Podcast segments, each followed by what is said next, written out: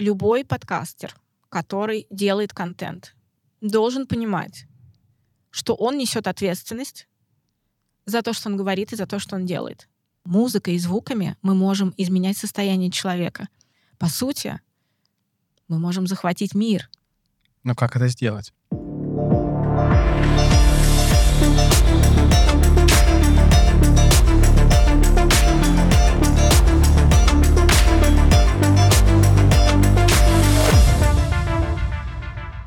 Добрый день. Меня зовут Сергей Гребенников, и вы слушаете подкаст «Так звучит цифра». Здесь мы рассказываем об актуальных темах и новостях цифровой экономики, анализируем тенденции ее развития и рассуждаем о том, каким будет наше цифровое будущее.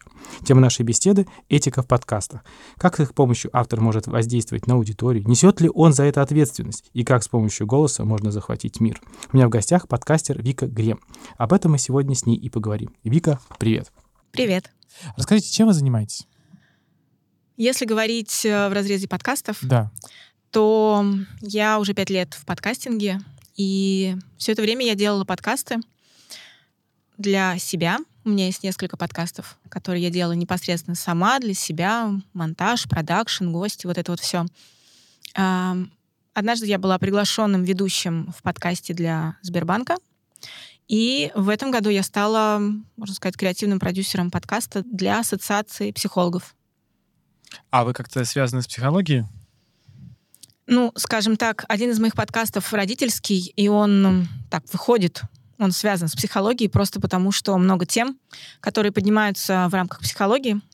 Поэтому я изучала для себя тоже очень много про психологию. Ну и гости, которые ко мне приходят, очень много про психологию рассказывают. Подростков, маленьких детей, психологию материнства, как это может проявляться.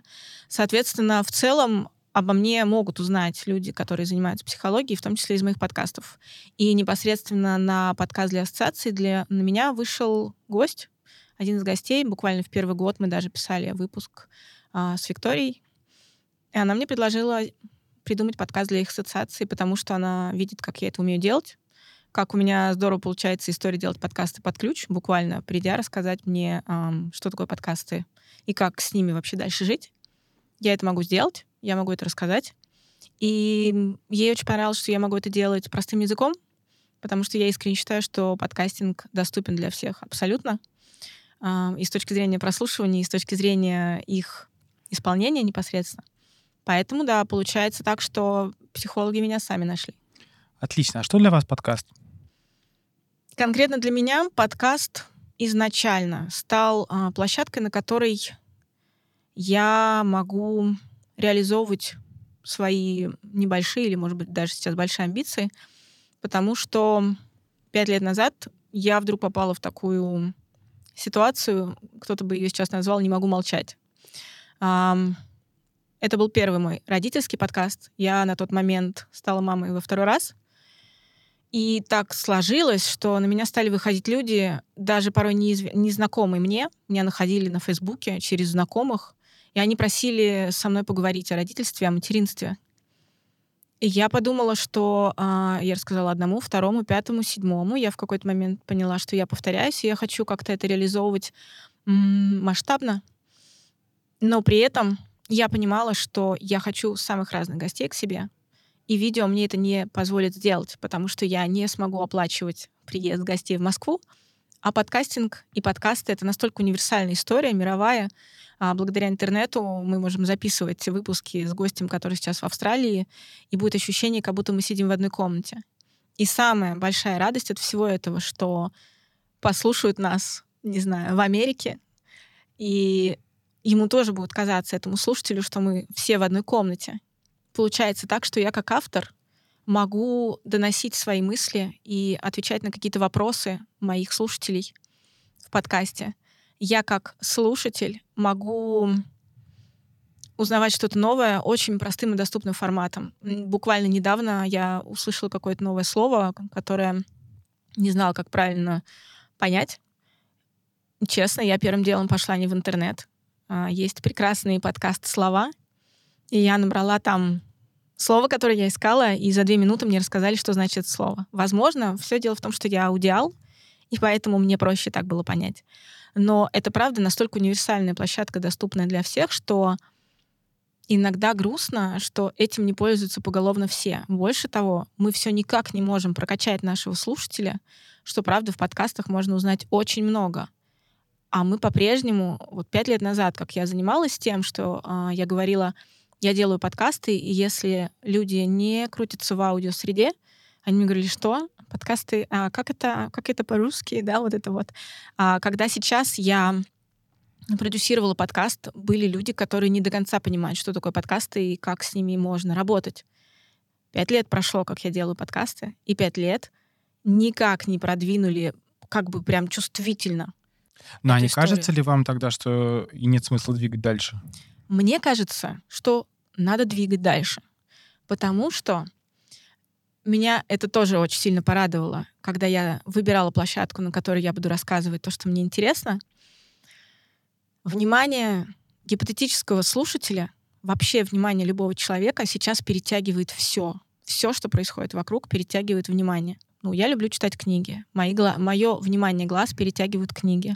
Думаю, ваше внимание часто перетягивает YouTube. Взрослое да. поколение перетягивает телевизор. Но иногда мы делаем что-то или занимаемся чем-то, где глаза нужно использовать для другого. Например, мы выполняем монотонную работу. Фотограф ретуширует фотки. Глаза заняты.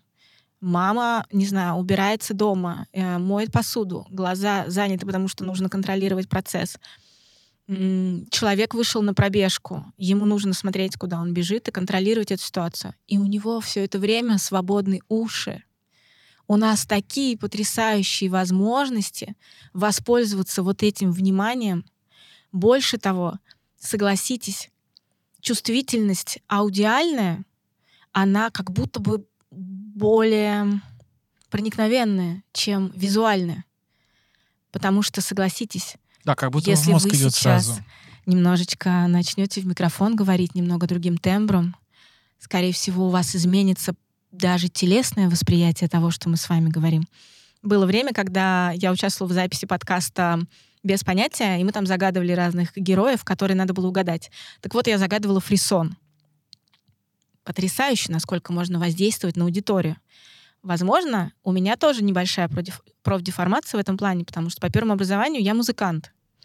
И я эм, изучала серьезно в институте тему, э, и в институте училище, когда училась, воздействие музыки на человека. Это есть целое направление в психологии. Мы можем этим пользоваться иногда, возможно, во вред. Потому что, правда, послушайте мой музыкальный подкаст. У меня есть потрясающий сезон про ритм. И мой гость очень подробно рассказывает, как а, строятся клубы, а, как выставляется музыка, как выставляются большие колонки, они ставятся под пол, чтобы воздействие на человека было физически, через тело. Звук — это волна. Вы своим голосом создаете волну, которая может не только информационно влиять на ваш мозг. Она может на вас влиять физически. Нам, подкастерам, этим надо пользоваться через звуки. Во-первых, нам надо прокачивать индустрию в плане количества, потому что сейчас, чтобы не говорили... Количество аудитории или количество подкастеров? Сейчас скажу. Это замкнутый круг. Нам нужно делать как можно больше подкастов, чтобы вы, как автор, вы как автор, я как автор, могли рассказывать своему маленькому кругу, если у нас маленький или чуть побольше, как, знаете, круги по воде пускать, в своем окружении рассказать, что такое подкасты, и чуть-чуть их с ними познакомить. Вот представьте, чтобы э, наше общество состояло из самых разных подкастеров, которые делают сами в себя, да, подкаст, сам на себя, монтаж, все это, всю запись, всех героев подбирает, или это монолог.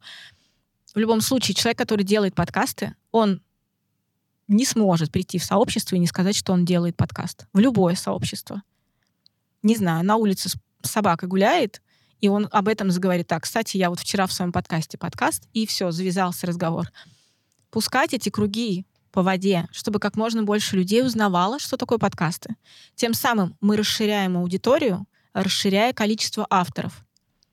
А аудитория, в свою очередь, тоже становится заинтересованной в том, чтобы, ага, подкаст — это та штука, где я могу подболтать в микрофон, и мне, по сути, за это ничего не будет.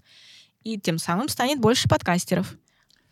Вот эта история про «ничего не будет». нужно регулирование подкастов в России? С точки зрения политической? Нет, не с точки зрения политической, с точки зрения общественно-политической, я бы так сказал. То есть э, средства массовой информации подчиняются определенным законам. Блогеры в свое время никаким законам не подчинялись и, в принципе, сейчас тоже особо не подчиняются. А любой контент, который я сегодня размещаю в подкастах, если он не нарушает какое-то законодательство, то, в принципе, здесь я могу говорить о чем угодно. Но при этом есть очень серьезные подкаст-студии, есть очень влиятельные подкастеры, которые как раз-таки влияют на умы людей как средство массовой информации. Не нужно ли сделать так, чтобы все эти подкасты и подкастеры подчинялись, например, хотя бы закону о СМИ?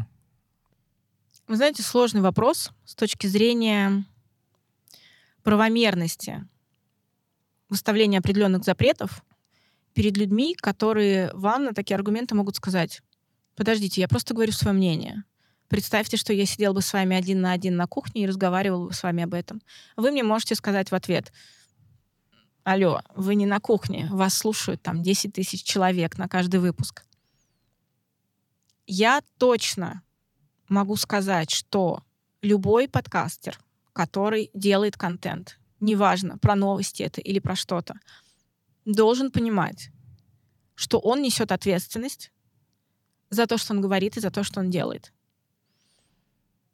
круто, если это будет хотя бы ответственность совести. То есть лично для себя человек будет понимать, что какими-то своими словами он может кому-то навредить, кому-то сделать больно, а кому-то очень сильно помочь. И исходя из этого, я чисто по-человечески хочу просить всех людей, которые делают контенты, в том числе подкасты, ну, это, наверное, сейчас будет банально звучать, опять же, в свете всех историй, которые происходят, но все-таки быть на стороне света и любви, потому что, правда, это то, за что надо держаться, и за что мы в итоге будем держаться во все темные времена. Это очень важно. Ну, для кого-то же ведь темное и светлое это тоже разные понятия. Конечно, для кого-то тем более эм, важно не быть на стороне света, потому что а кто, если не я, покажу тебе, как может быть плохо и больно? Если вы все такие будете, отлетевшие в планете единорогов ходить, летать и рассуждать подобными размышлениями, вы же никогда не узнаете, где она правда. Но как-то так, знаете, история показывает, что часто правда такая субъективная, что почему эм, человек, который делает подкасты, берет на себя такую ответственность, чтобы эту правду подавать как единственно верную. Видите, мы все время возвращаемся вот к этому разговору о том, что критическое мышление. Надо, правда, все истории, которые ты слышишь снаружи, критически оценивать и понимать, насколько это правда. А как вы думаете, все подкастеры ощущают свою ответственность перед аудиторией, перед которой вещают? Я думаю, нет. Я думаю, что как раз, как вы сказали, в какой-то момент появились блогеры, которым было а, неважно, через какую призму они несут свой контент. Они просто говорили, что думали, э, и говорили, что хотели.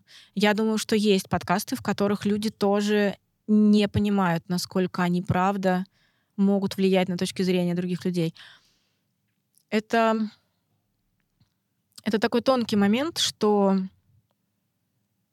мы, правда, сейчас живем в такое время, когда люди не включают критическое мышление и не хотят покопаться в интернете, чтобы, ну хотя бы в интернете, библиотеки не берем, чтобы разобраться в чем-то.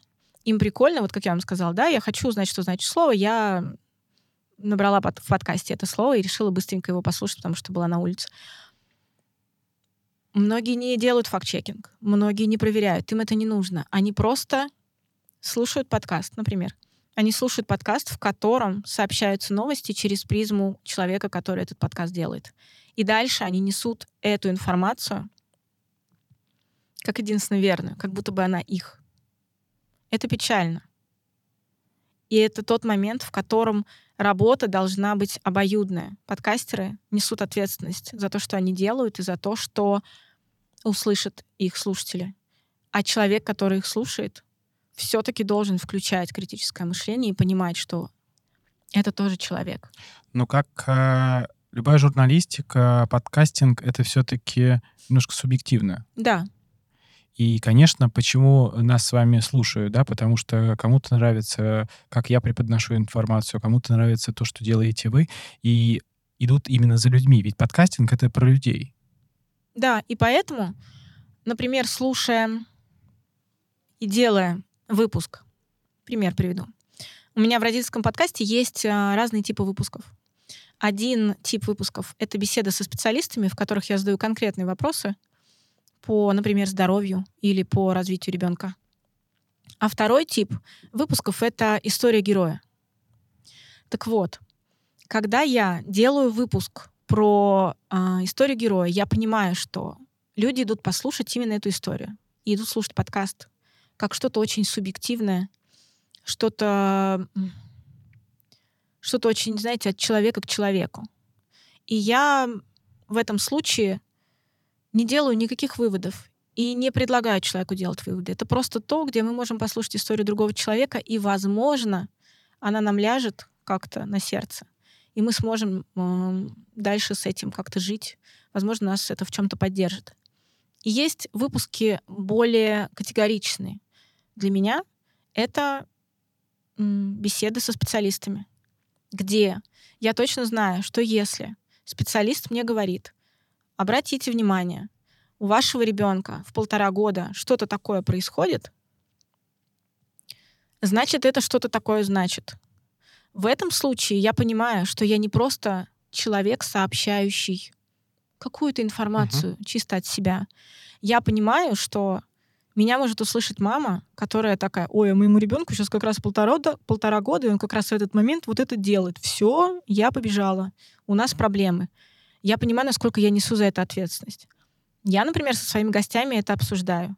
Больше того, если я называю какие-то, если я задаю какие-то вопросы, которые предполагают очень точные ответы, я прошу своих гостей к ним подготовиться или же подготовиться прямо в процессе записи, то есть чтобы они по каким-то своим внутренним материалам, меня иногда бывают, приходят гости, у них прям там папочки разложены, они ответственны за то, что они говорят. И я ответственна. Я понимаю, что я не просто занимаюсь болтологией. А есть подкасты, где просто дружочки садятся на кухне и такие, боже мой, что тут у нас недавно произошло? Подкаст «Мы расстались». Мы расстались. Вот как мы теперь с этим живем? Или там еще какой-то подкаст. Это просто разговоры на кухне, которые подслушивает кто-то. Дом-2 только в аудиоэфире. И тогда, да, пожалуйста, болтайте о чем угодно. Вот у меня сегодня было очень интересное сравнение, что подкаст — это такая история, когда я подсел кому-то на кухне и просто слушаю.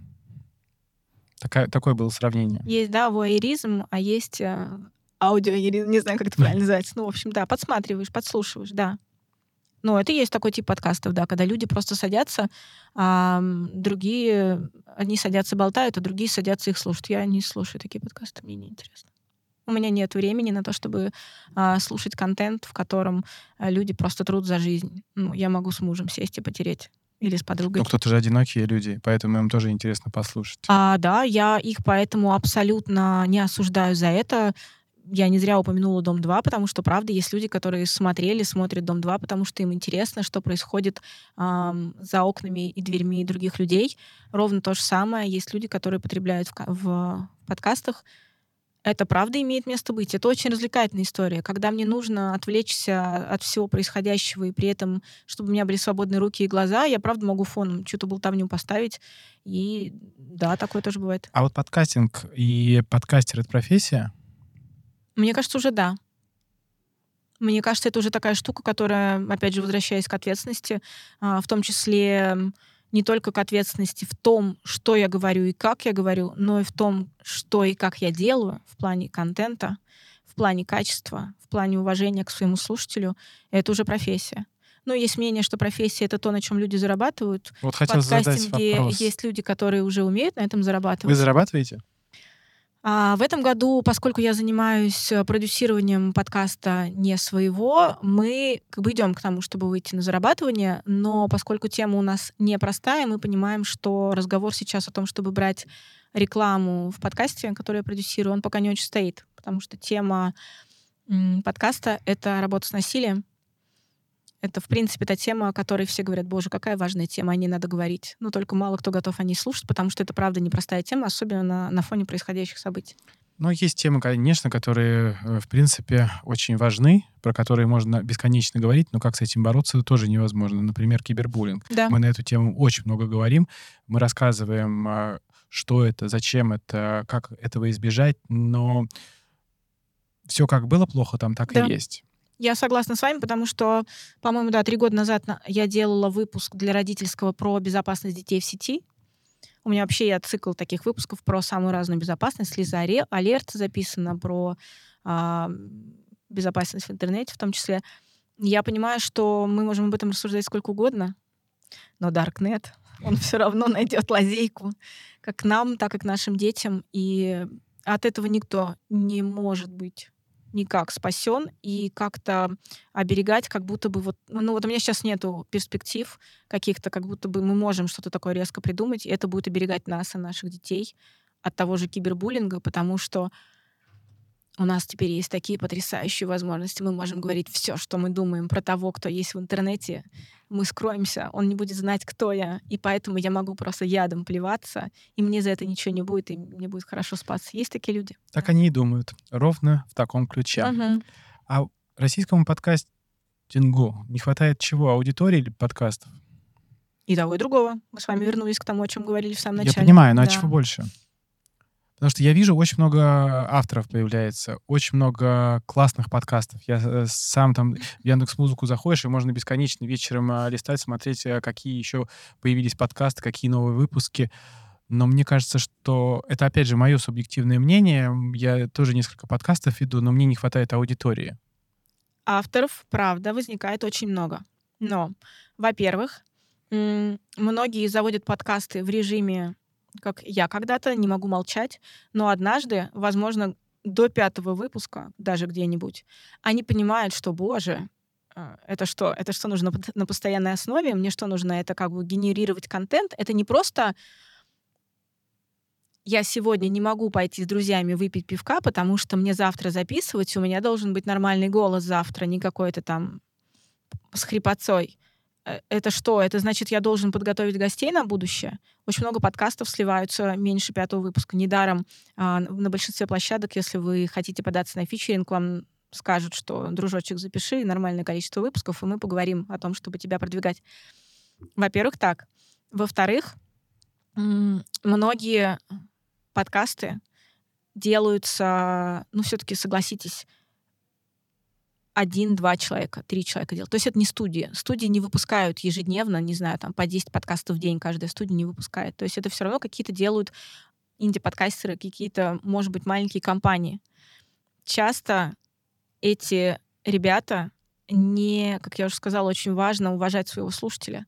Вот есть ощущение, как будто бы это тот момент, в котором они не заморачиваются, и они думают, ну, подкаст, правда, сделать подкаст очень просто. Взял в телефон, начал писать, ну, подложку какую-нибудь там скачал за доллар. Подложил и все слушаешь. Но возможно, вас будут слушать ваш друг, ваш брат, ваша мама и соседи, возможно. А возможно, вас не будет слушать никто, просто потому что вы не позаботились о качестве вашего контента. Кто бы ни говорил о том, что Вика, на первом месте качество контента, в смысле информации, которую мы говорим. Если я говорю о чем-то интересном, меня будут слушать при любом качестве записи. Я не соглашусь. Если у вас очень качественный контент, и все, что вы говорите, очень круто, но вас физически неприятно слушать, например, вы не заморочились о том, чтобы выровнять громкость у двух собеседников внутри одного выпуска. И я, как слушатель, должна убирать громкость на одном и на другом прибавлять. Я, может быть, послушаю половину выпуска, ну, может быть, один дотяну, но я не буду с вами постоянно. Поэтому подкастов много, но, друзья, давайте как-то мы будем это делать качественнее. Это большая проблема. Ну, то есть подкастер — это не блогер. Далеко не блогер. Я думаю, нет.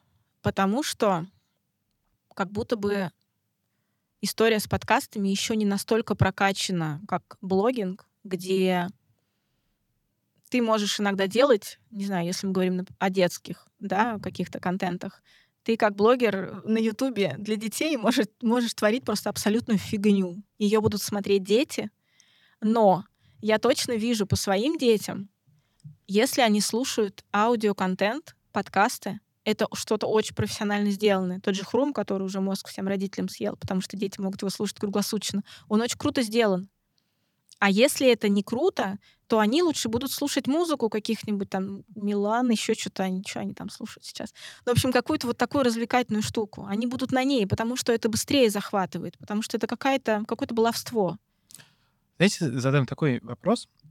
А если надо мне посмотреть видео, Мгм. куда я пойду? Ну, естественно, в YouTube. Ну, кто-то сейчас в ВК идет. Ну, в целом мы сейчас понимаем, что пока есть кнопка YouTube. Да, когда-то появится кнопка ВК. Но в целом мы понимаем, что вот она есть единственная платформа, куда я размещаю видео и где я смотрю видео. Когда мы говорим про подкасты, то мозг начинает кипеть. Вот я вот э, запомнил э, в голове несколько подкастов, которые вы рекомендовали, и я сейчас думаю, а вот куда мне пойти на них подписаться? У меня всегда одно решение. Как только появилась площадка подкаст.ру, я не задумываюсь, куда идти искать подкаст. Я ищу его там. Если он там есть, я могу перейти в то приложение, которое у меня есть. А ровно этому же я обучаю и рассказываю всем, кто ко мне приходит на консалтинг, что ам, не надо за своих слушателей организовывать выбор, где вас слушать. Предоставьте им максимальное количество площадок. Вот вплоть до того, что у нас Google тут обещает с Нового года э, убрать подкасты, да, и перейти на YouTube. До сих пор даже, если есть Google, значит, разместитесь на Гугле. Больше того, вот я когда делала новый подкаст, ну, как говорится, костьми легла, но он появился на Spotify. Ну, потому что не надо ограничивать своего слушателя. Не надо... Я иногда, знаете, сторис пролистываю каких-нибудь людей, которые... Я тут записал подкаст, и они делают ссылку на Apple. Ты думаешь, ну все, Android отвалился. Вся твоя часть аудитории на Android отвалилась. А, да, кстати, вот еще есть ссылка на Яндекс. Ну все, все, у кого нет подписки на Яндексе, тоже отвалились. Не выбирайте за своего слушателя, дайте большую площадку. Сейчас-то подкаст.ру. А кто должен платить за контент? Если я музыкант, размещаюсь на Spotify, на Яндекс Музыке, в Apple, то мне делают отчисления. Если я отдаю свой подкаст в Яндекс, в Spotify и куда-нибудь еще, то я не получаю ни рубля за это. Не кажется ли вам это несправедливым? Я, честно, не знаю, как э, до конца развернуто ответить, на, ответить на этот вопрос, но как будто бы не стоит приравнивать профессиональных музыкантов, не знаю, Билли Айлиш и Вику Грем, которая подкастом разложилась, куда- куда-то разместилась подкастом, и Билли Айлиш, которая на Spotify отваливают финансовые всякие отчисления. Как будто бы это не та история, которую стоит сравнивать. Ну, просто все подкастеры, вы же себя считаете профессионалом, э, то, чего вы делаете. И многие подкастеры, которые это делают, они профессионалы своего дела. И они используют эту площадку для того, чтобы до аудитории доносить определенные мысли. Но на этом же хочется и зарабатывать. Да, но я, например, была очень рада, когда я узнала, какое огромное количество площадок можно использовать. Ну, потому что, знаете, когда ты вдруг понимаешь, когда у меня спрашивают, вот я только начала размещаться и разбиралась, в принципе, в подкастинге, потому что пять лет назад это не то, что сейчас вы можете набрать в интернете. Как сделать свой подкаст? Вам сразу подстер FM статьи подкинет, подкаст СРУ подкинет статьи. Пять лет назад не было статей. На русском не было совсем, на английском была капелька, чуть-чуть было на Ютубе. Ну вот я, например, начала задумываться о подкасте в августе какого-то там года. Выпустила я первый выпуск в декабре. Все это время я разбиралась в монтаже, что такое вообще подкаст, на какой площадке размещаться, что такое хостинг, та-та-та-та-та. И в этом плане вы не представляете, какая была моя радость, когда я узнала, что ну, где-то так каждый подкастер делает, он где-нибудь там в Гугле заносит свое название, а, и вдруг оказывается, что его там слушают. Он думал, что его слушают на Apple, на Яндексе, на Гугле. Ну, собственно, куда он себя э, разнес, да, когда начал делать подкаст. Там его и слушают. Но нет. А, С Apple подтягивают подкасты очень много площадок, о, о- о которых подкастеры не знают. Ну, какая-нибудь местная подкаст-площадка Румынии, например. И вы вдруг узнаете, вы там видите в поисковике, что вас слушают в Румынии, ну, вдруг хочется верить, но во всяком случае вы там точно есть, вы туда не подавались. У меня было потрясающее открытие, когда я узнала, что это, ну, вот это вот, знаете, как в фильмах там а, про Остин Пауэрс, да, ты, что ты можешь, по сути, своим голосом поработить мир, да, потому что, оказывается, такая история. Да, я с этого не получала ни рубля, но я знала, что вот мой подкаст, если кто-то захочет его искать, он может его найти во всем мире. Это потрясающее ощущение. Я, Вика, сижу в Москве, а меня может послушать весь мир. Тем самым я могу себя распространить во всем мире, и я готова, что мне подкаст-площадки за это не платят. Однако же обо мне узнают, например, рекламодатели. Например, я делаю родительский подкаст, и ко мне приходят с запросом что-нибудь, чтобы я про что-то рассказала, какая-нибудь нативная реклама, куда-нибудь я ее вкрутила. И за счет этого я получаю деньги. Что вам не хватает э, на рынке подкастов в России? Мне как слушателю или как создателю? Как создателю. Мне точно не хватает, что хостинги и подкаст-площадки никак не могут друг с другом разобраться с точки зрения статистики, открытости и вообще как будто бы, знаете, если диалоги возникают о том, что, боже мой, что же нам еще не хватает в подкастинге, они возникают как вот сейчас на конференции. Люди друг с другом мило разговаривают, говорят, что мы, конечно, все понимаем, у нас есть как бы точки, на что нам опираться, к чему мы раз развиваемся, к чему мы стремимся. Но действия как будто бы не происходит. Мне этого, честно, не хватает. Мне не хватает открытости площадок к новым подкастам, потому что сколько бы они ни говорили, мы готовы к новым подкастам, мы готовы к новым темам. Но почему-то основная грусть, которую я слышу от всех новичков, да и не от новичков, кто делает уже подкасты много-много лет, грусть в том, что почему вы нас не фичерите, почему вы о нас не рассказываете. Мне, когда я продвину, я сделала свой музыкальный подкаст, я честно скажу, на рынке музыкальных подкастов это было прям навье. Такое не делал никто. Есть вещи, которые я делаю сейчас, их до сих пор не делает никто. Меня Apple продвинул быстрее, и поставил на свою главную вертушку, мечта любого подкастера, пока Apple не отвалился из России, поставил меня на главную вертушку и крутил меня там сколько, пару месяцев. Apple быстрее продвинул, чем Яндекс Музыка. Друзья, ну так нельзя. А почему так происходит? Потому что Apple и подкасты — это то, что уже давно подружилось. Я имею в виду в России. Почему Яндекс Музыка этого не делает? Да как будто бы, когда начинаешь с ними об этом разговаривать и, в принципе, вслух об этом рассуждать, как будто бы у них так много планов, у них это все так распланировано, что однажды мы, конечно, как знаете, мы вас услышали. Мы знаем про эту вашу боль. Однажды мы ее займемся, но вот пока что у нас вот такие сейчас шаги. Я очень в это верю, что однажды мы к этому придем. Но просто когда у нас начинают сейчас разговоры, вот, подкастинг набирает обороты, да неправда. Подкастинг, подкастинг набирал обороты 5 лет, 4 года назад. Он очень круто в России начинал а, набирать обороты. Появлялось очень много всякого разного, и появлялся хоть какой-то контакт э, между площадками и создателями. В прошлом году очень много отвалилось всего. Очень многие крутые подкасты перестали выпускаться, потому что... Бюджет? Нет. Рекламодатели? Очень многие перестали выпускать подкасты, потому что посчитали, что это не та тема, о которой сейчас стоит разговаривать. Многие подумали об этом хорошенько и решили, что, вспоминая «Понести любовь и свет», как раз своими подкастами они могут продолжать это делать, и они вернулись и начали создавать снова свои подкасты. А кто-то не вернулся, кто-то не смог. Я сегодня на конференции услышал мнение, что рынок подкастов в России стагнирует. Вот вы с этим мнением согласны или не согласны? Какая-то вот точно вялотекущая история. Вот это точно. Потому что я наблюдаю это за все то время, что занимаюсь подкастами, наверное, уже раз второй или третий точно. Когда какие-то появляются новые люди в этом во всем, их вдруг туда ставят на какие-то должности, и они начинают горящими глазами говорить, боже, боже, мы сейчас все сделаем, мы сейчас все подвинем, сейчас будет классно в подкастинге, вот мы, мы прям, у нас много идей. А потом сливаются. Или потом что-то происходит на мировой арене, что как бы говорит, боже, да какие подкасты, нам бы выжить. Вот. И это, это большая проблема среди многих подкастеров, кто делает подкасты, кто их потребляет, кто, в принципе, как-то к ним относится с точки зрения, не знаю, руководящих должностей, должностей на площадках. Подкасты — это про марафон, это надолго, Местами это может быть даже рутина. Этим надо заниматься постоянно. В это надо вкладываться силой, временем, эмоциями, новыми идеями.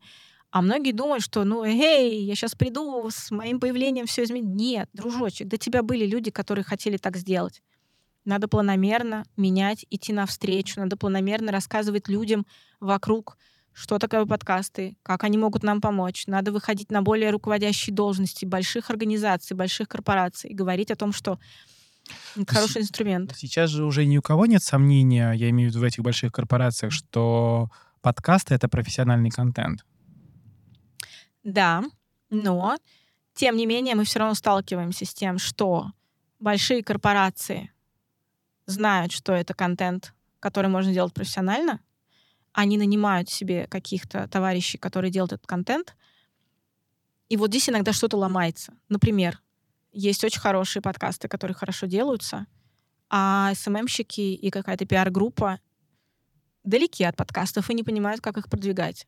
Да элементарно, у тех, кто делает подкаст сам на себя, инди-подкастеров, когда они говорят, ну вот а как мне набирать аудиторию, как мне прокачивать, что мне делать?